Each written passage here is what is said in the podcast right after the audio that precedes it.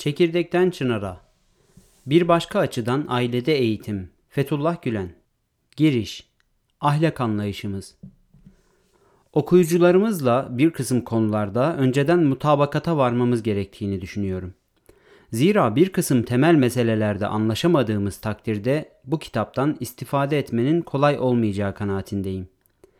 Evet, ailede eğitimle ilgili konuları ele alırken yurdumuzda, yuvamızda, köyümüzde, kentimizde yığın yığın ahlaksızlığın yaşanmasından rahatsız olmayanlarla ahlak anlayışında mutabakat temin edilebilir mi?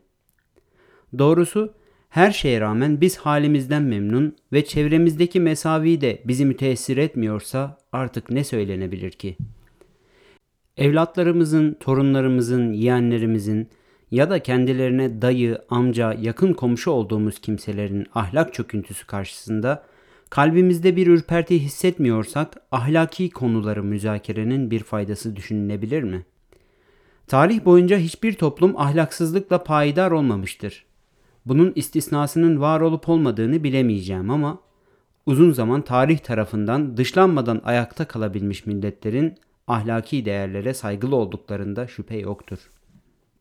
Milletlerin yıkılış sebepleri Geçmiş medeniyetlere bir göz atıldığında hemen hepsinin çöküşü İran barajına musallat olan fare gibi ahlaki bir kemiriciye bağlanabilir. Ahlaksızlıkla sessiz sessiz toplum değerlerinin altı oyulurken bazen hiçbir şey hissedilmeyebilir. Hissedilince de iş işten geçmiş olur. Tıpkı çok duyarlı olduğumuz noktalara metastaz yapacağı ana kadar kanseri fark edemediğimiz gibi. Öyle ki çok defa onu fark ettiğimiz an ötelere yolculuk da başlamış olur. Ferdi bünyede kanser neyse milletlerin hayatında da ahlaksızlık aynı şeydir. Başta devleti idare edenler, sonra da aile reisleri, marifçiler ve topyekün millet böyle bir ahlaki çözülüşe karşı gafilse topyekün millet gümbür gümbür yıkılır gider de bunları ihtimal milli kıyametin tarrakaları bile uyaramaz. Kim bilir belki de bazıları hayat buymuş diye enkaz içinde barınan varlıklar gibi onu da tabii kabul ederler. Evet, tarih boyu yıkılışların temelindeki sebeplere inildiğinde genel olarak şunlar görülür. Gençlerin bohemleşmesi ve bu serazat ruhlarda behimi hislerin yaşanma arzusu ve şehvani duygulara inhimak. Toplumun dünyayı esas maksat yapıp ahireti unutması, Allah'tan uzaklaşıp Kur'an'a sırt çevirmesi, yüreklerden mehafet ve mehabet hissinin silinip her şeyin cismaniyete incirar ettirilmesi. Osmanlı'ya kadar pek çok devletin yıkılışında bu unsurların hemen hepsi söz konusudur. Manevi boşlukların hasıl ettiği buhranların üzerine onları iyice azdıracak dünyeviliklerle gidilmiştir, gidilmiş ve bir fasit daire içine girilmiştir. Oysa ki dert, milletin maneviyatını kaybetmesinden, Kur'an ve İslam esaslarından uzaklaşmasından ve Allah'ı unutmasından kaynaklanıyordu. Derdi derununa derman arayanlara dert kaynağından derman sunuluyordu. Oysa ki insanın bir yanını madde dünya teşkil ediyorsa, diğer tarafını ve hatta özünü mana ukba teşkil etmekteydi. İnhiraf noktası açıktı. Her şey maddeye inhimak ve manayı ihmalden kaynaklanıyordu. Böyle bir eksiği yine maddeyle kapamak imkansızdı. Aslında ikisi birlikte ve kendi buğutlarına göre ele alındığı, yani Allah'ın hukuku Allah'ın azametine göre yerine getirildiği, Kur'an'ın hakkı o ölçekte kabul edildiği, dünyaya dünyanın çapına göre, ukbaya da ukba kadar değer ve ehemmiyet verildiği takdirde her şey dengelenecekti.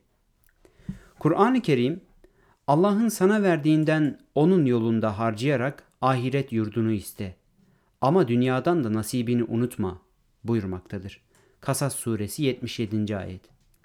Evet Allah'ın lütfettiği sıhhat, zindelik, servet ve dima değerlendirilerek ahirete hazırlanmalı. Ancak dünyadan da nasip unutulmamalıdır. Kur'an'ın ölçüsü budur. Dünya ukba muvazenesi bu prensibe göre düzenlenebilseydi belki bu denli payimal ve böylesine perişan olmayacaktık. İşte bu sebeple kendine bakan yönüyle dünyevi unsurların ferdi Allah'ı anmaktan alıkoyduğu günümüzde ailede terbiye konusunu işlerken öncelikle ahlaki prensiplerde mutabakata varılabilecek hususların tespitinde zaruret var. Her milletin bir yükselişi bir de tedennisi olmuştur. O millet yüceltici prensiplerle yükselmiş, düşüren sahiplerle de devrilmiştir. Çünkü kainattaki kanunlar şartlı bir cebrilik içinde cereyan eder. Allah Celle Celaluhu kainatın bir parçası olan tabiatı da zahiren bu cebri kanunlara tabi yaratmıştır. Bu sebeple de tabiatta ve ayat-ı tekviniyedeki kanunlara riayet etmek gerekmektedir. Şayet onların müsamahasına güvenerek bir kısım vazifelerinizde kusur ederseniz onlar tarafından elimine edilir ve yok olursunuz. Onlarda affedicilik yoktur. Allah sizi affeder ama ayat-ı tekviniye diğer bir tabirle şeriat-ı fıtriyedeki kanunlar hiçbir zaman affedici değildirler. Bu kanunlar açısından yöntem doğru tayin edildiği takdirde Allah sizi alayı illiyine çıkarır ancak sebepleri riayette kusur edilirse özel bir muamele söz konusu olmadığı takdirde bu sefer de esfeli safiliğine düşürür. Baştaki probleme yeniden dönecek olursak şu sorulara cevap bulmak icap edecek. Ahlakın bozulmasında ciddi amillerin ve bazı objektif sebeplerin bulunduğuna kani misiniz? Hakikaten bir ahlak buhranı bulunduğuna inanıyor musunuz? Hali hazırdaki şu keşmekeş ve hercümerт yaşantı bir ahlaksızlık mıdır? Yoksa normal bir durumun tezahürü müdür? Başka milletleri taklit Ahlaki çözülme sebebiyle yıkılan milletlerin durumuyla alakalı Resul-i Ekrem sallallahu aleyhi ve sellem ümmetini uyararak şöyle buyurmuştur. Sizden evvelkilerin yolunu adım adım, karış karış, arşın arşın takip edeceksiniz. Ahlakta çözüntü yaşayan toplumların yıkılışlarında dünyaya aldanma, beden ruh dengesini kuramama ve kendini ayarlayamama gibi plansızlıklar söz konusudur. Maalesef bu arıza ta tarihin derinliklerinde başlamış, çağlar boyu nesilden nesile intikal etmiş, daha sonra bütün bu mesaviyi batı tevarüs etmiş ve biraz medeniyet fantezileriyle süsleyerek kendi mukallitlerine intikal ettirmiştir.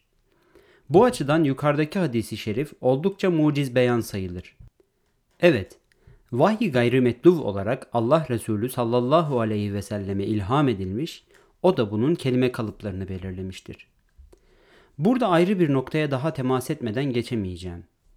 Bazı ülkelere ve bu ülkelerin insanlarına baktığımızda maddi imkanlar noktasında bunları mesut müreffeh görür ve bütün problemlerini aştıklarını sanırız.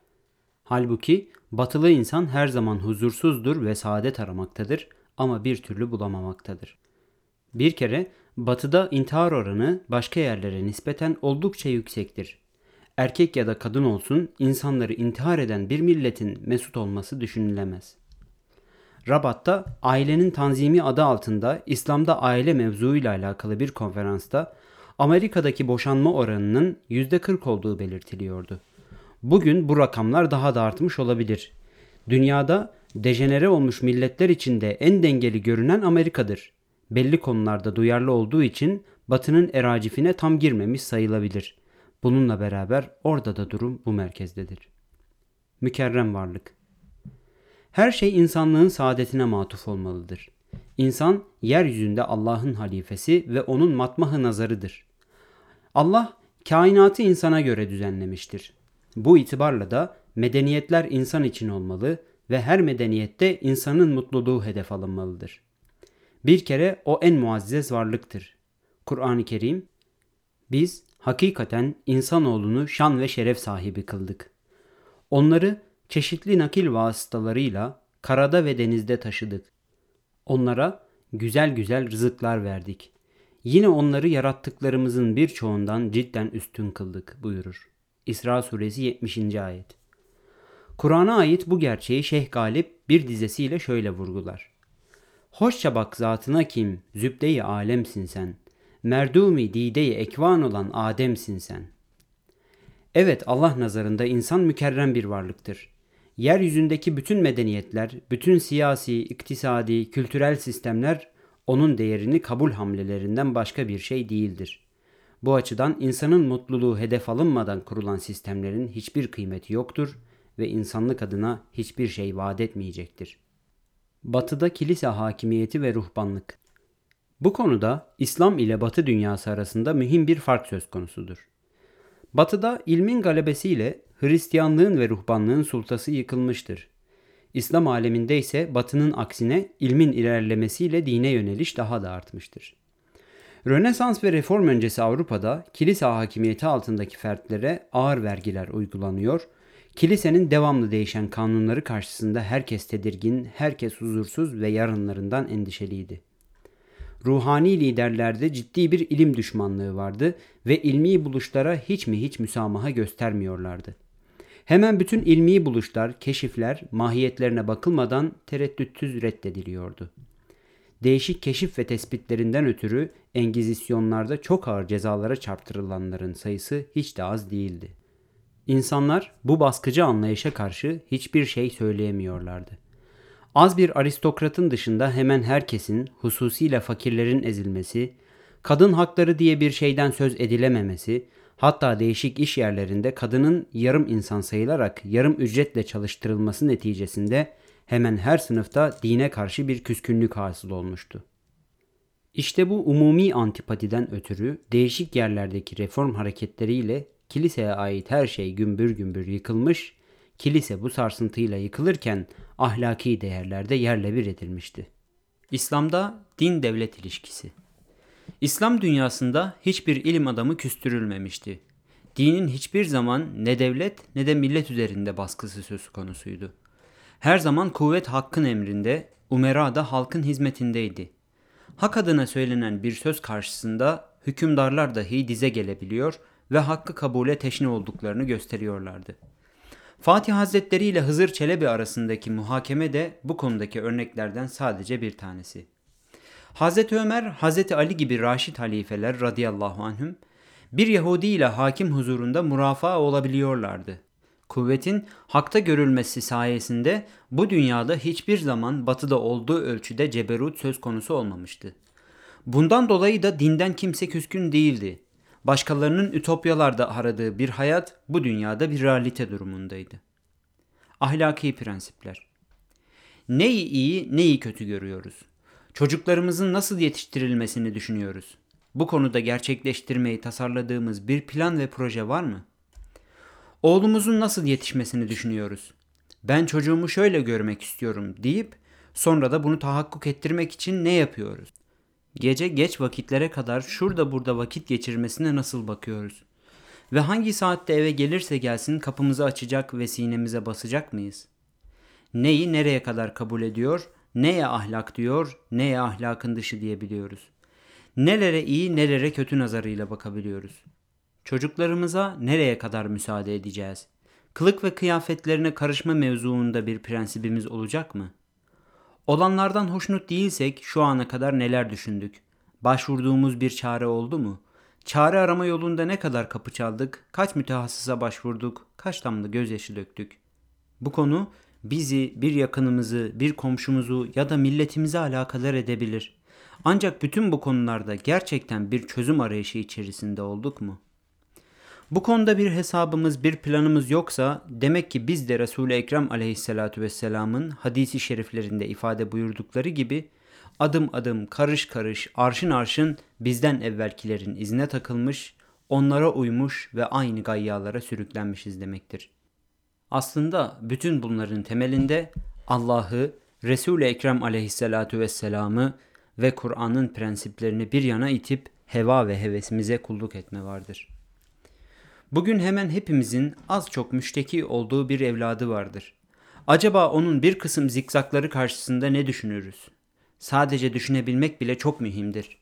Evet şöyle böyle mutlaka düşünmemiz gerekiyor.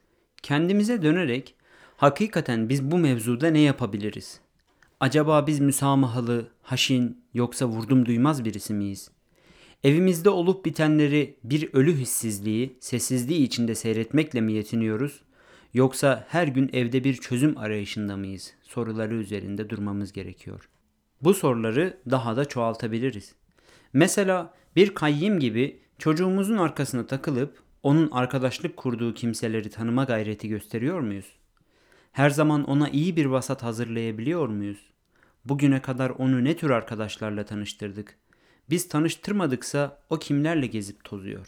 Sadece okula kaydettirmek veya muallime teslim etmek ya da bir Kur'an kursuna yerleştirmek yeterli midir? Hatta sadece camiyi göstermek, imamla tanıştırmak yeterli midir? Bu iç içe soruların, bu sorulara cevap aramanın yanında kendi hayatımızın düzeni, derinliği, içtenliği, kararlılığı ve bize ait albenisi de çok önemli. Planlı ve prensipli yaşama. Daha baştan hayatımızı bir prensipler mecmuası olarak takdir ve tayin edebilme ve ona göre yaşayabilme çok önemlidir. Evet, benim bu yılım şöyle, gelecek yılım böyle, daha sonraki yılım da şu şekilde planlanmıştır diyebilmeliyiz. Bunu diyebildiğimiz takdirde hep tasarladığımız ve projelendirdiğimiz bir kısım malumlarla yüz yüze gelecek, rahatlıkla karar verecek ve katiyen şaşkınlığa düşmeyeceğizdir. Ama eğer geleceğiniz adına bir kısım karar ve prensipleriniz yoksa yarından itibaren şaşkınlık içinde bir kısım meçhullere sürüklenmeye hazır olmalısınız. Şöyle bir bu yığın yığın meçhullerin birden üzerinize geldiğini düşünün. İhtimal ellerinizi dizlerinize vuracak, eseflerle inleyeceksinizdir. Öyleyse bütün bunlar meydana gelmeden evvel mutlaka verilmiş bir kararınız olmalıdır. Şimdi bütün bunların üzerine çıkarak 1,5 milyar İslam aleminin durumuna bakmalıyız. Babaların yandığı aynı ocakta ve alevleri göklere yükselen aynı ateş içinde evladın, ahfadın da yandığını, biri yanarken öbürünün olabildiğine bir umursamazlık içinde olduğunu görüyoruz. Aynı çamurun içinde göz göre göre bir millet ya da milletler batarken arkadan gelenler de tıpkı bir yığın gibi hiç mi hiç sağına soluna bakmadan yürüyüp aynı bataklığa batmakta, sefalete yürümekte ve hafızalarda sevimsiz bir hatıra olarak kalmakta. Resul-i Ekrem sallallahu aleyhi ve sellem o muciz beyan ifadesiyle bizi ikaz sadedinde yukarıda da geçtiği gibi şöyle buyurur.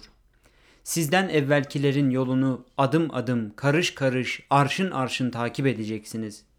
Onun bu ifadesinden vaziyet alın, dikkat edin, mayınlı tarlada yürür gibi yürüyün. Her an bir infilakla yüz yüze geleceğiniz endişesiyle hep temkinli olun ikazını çıkarmak mümkündür.